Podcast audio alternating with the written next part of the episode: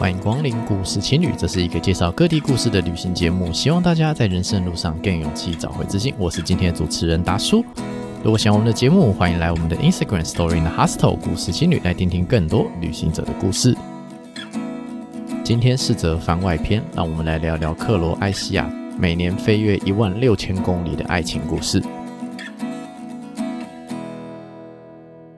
新的一年，祝福大家新年快乐！经历了二零二一纷纷扰扰的一年，因为疫情，因为疫苗，因为各种原因，让大家觉得这几年过得真的不怎么开心。但旧的不去，新的不来，现在进入了二零二二年，希望大家在新的一年都能够重新燃起新的斗志，面对每一天的生活。那今天这一集呢，就是我个人单口讲一个短短的爱情故事。希望让大家能够多一点正面的力量。这个故事呢，我本来是之前录克罗埃西亚的时候就想要放进来了，不过我觉得蛮独立的，所以我把它特别的拉出来。那希望大家会喜欢这样子的安排。那我们废话不多说，我们先进入故事吧。这个故事发生的地方在克罗埃西亚，大概的位置是巴尔干半岛上面比较靠意大利那个地方，在一个没有受到工业化污染的小镇里面呢，有一位退休的老伯伯叫维克奇。那一天呢，他刚钓鱼完，回到家里面呢，看到了一只浑身是血的雌性白鹳跌落在他的家门口。那老人家呢，看到他心生怜悯，决定呢把这个只白鹳先接回家。他发现这只白鹳的翅膀被猎枪给打断了，在短期内大概也没办法飞翔了。那维克奇呢，就先把这只白鹳接回家里面，好好收留它，也让自己的生活呢多了一些温暖。而维克奇决定给这个白鹳取个名字。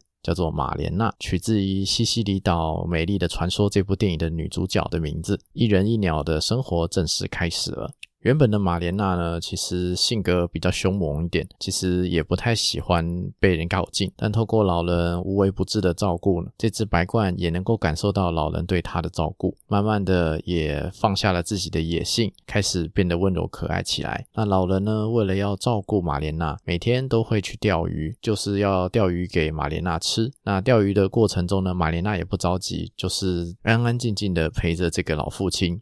为他加油打气，回家的路上呢，就会一步一步，甚至用跳跃的方式，一起坐上车，跟老人一起回家。那回到家里面呢，玛莲娜要有一个窝，所以呢，老人呢为玛莲娜呢用树枝搭了一个窝。那玛莲娜毕竟是候鸟，所以呢，她没有办法在外面度过寒冷的冬天，所以维克奇又在家里面另外搭了一个窝。让马莲娜能够在冬天的时候呢，可以在屋内生活，过得比较温暖一点。一人一鸟的这样子过生活，既然这样也过了快要十年。到了二零零二年，维克奇如往常一样，打算要叫马莲娜起床，一起去散步。结果来到马莲娜屋顶的窝的时候呢，发现了一个体型更大的雄性白鹳出现了。维克奇知道马莲娜身上有伤，怕这只白鹳会攻击她。然后没有想到呢，这只雄性白鹳跟马莲娜亲密无间，每天这只雄性白鹳都会去外面抓鱼给马莲娜吃。看到这样子的场景，维克奇知道说自己的女儿谈恋爱了，索性维克奇也为这个白鹳取了一个名字，叫做阿克。阿克知道马莲娜身上有伤。但他并没有嫌弃这个身上有残疾的爱人，也让老人维克奇开心，也很欣慰。最后为这对白鸛夫妻呢盖了一个更大的窝，当做婚房。没有想到那一年的八月，维克奇发现玛莲娜形单影只的站在屋顶上，阿克居然不见了。邻居跟维克奇说，他看到阿克跟其他的白鸛一起飞走了。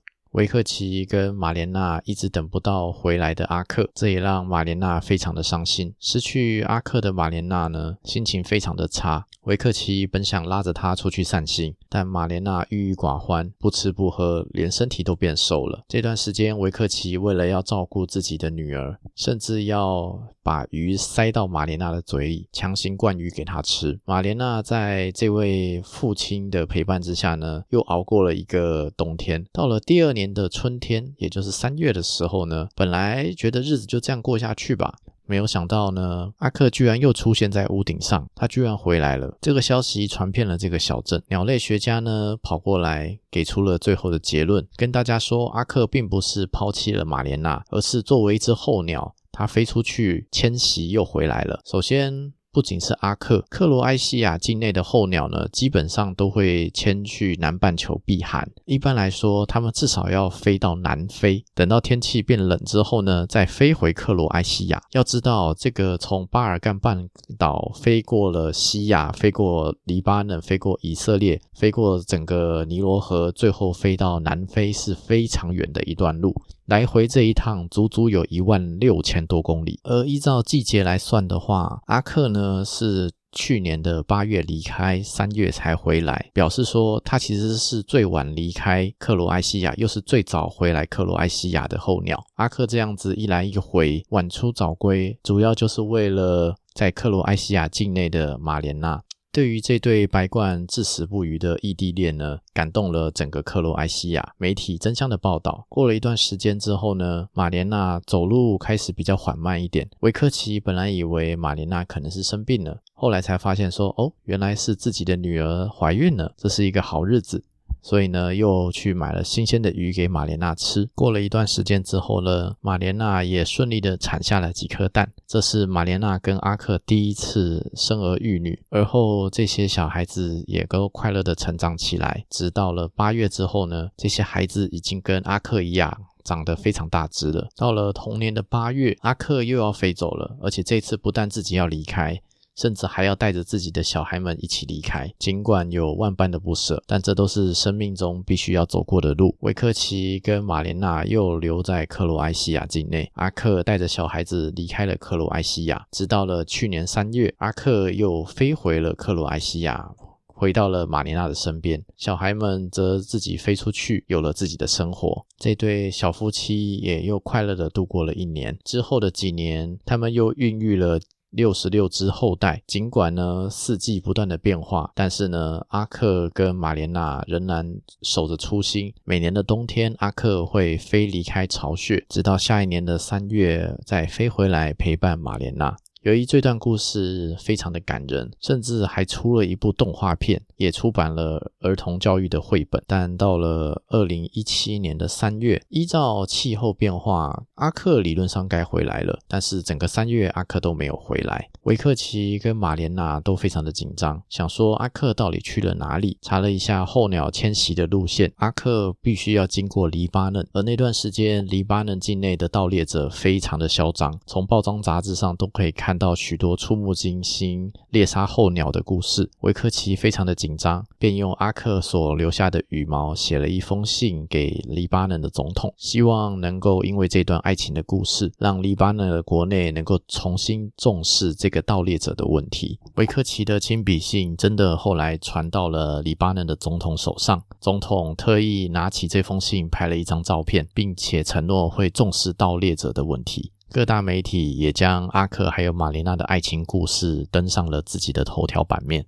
回到了克罗埃西亚的这个小镇，阿克仍然没有回来，所有的居民都非常的紧张。小镇甚至自发的为玛莲娜的窝边盖了一个二十四小时的监控器，透过直播的方式将影片传到了市中心的大荧幕上面。就在候鸟快要结束回归的季节。也就是在四月十二号这一天，突然一个熟悉的身影飞跃进入了大荧幕，是阿克，他又回来了。一个短暂的宁静之后，随即响起了雷鸣般的掌声。阿克又飞跃了一万六千公里，又回来了。回来的阿克全身上都是血，没有人知道他到底经历了什么，也不知道需要何等的意志力才可以让阿克无畏自己的生死，只为了跨越万里回到玛莲娜的身边。也希望让大家知道说，就算平时不能够比翼双飞，但自己的心里也要能够做到生死相随。希望大家会喜欢今天的这段故事。尽管这世上有许多纷纷扰扰的事情，许多负面的新闻充斥在我们的生活之中，但我觉得人要保有正面的情绪力量。总是看很负面的内容呢，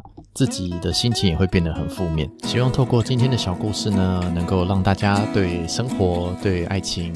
对自己的未来都有一些新的期待，祝福大家在人生路上更有勇气，找回自信。这里是故事情侣，我们下一期节目再见，拜拜。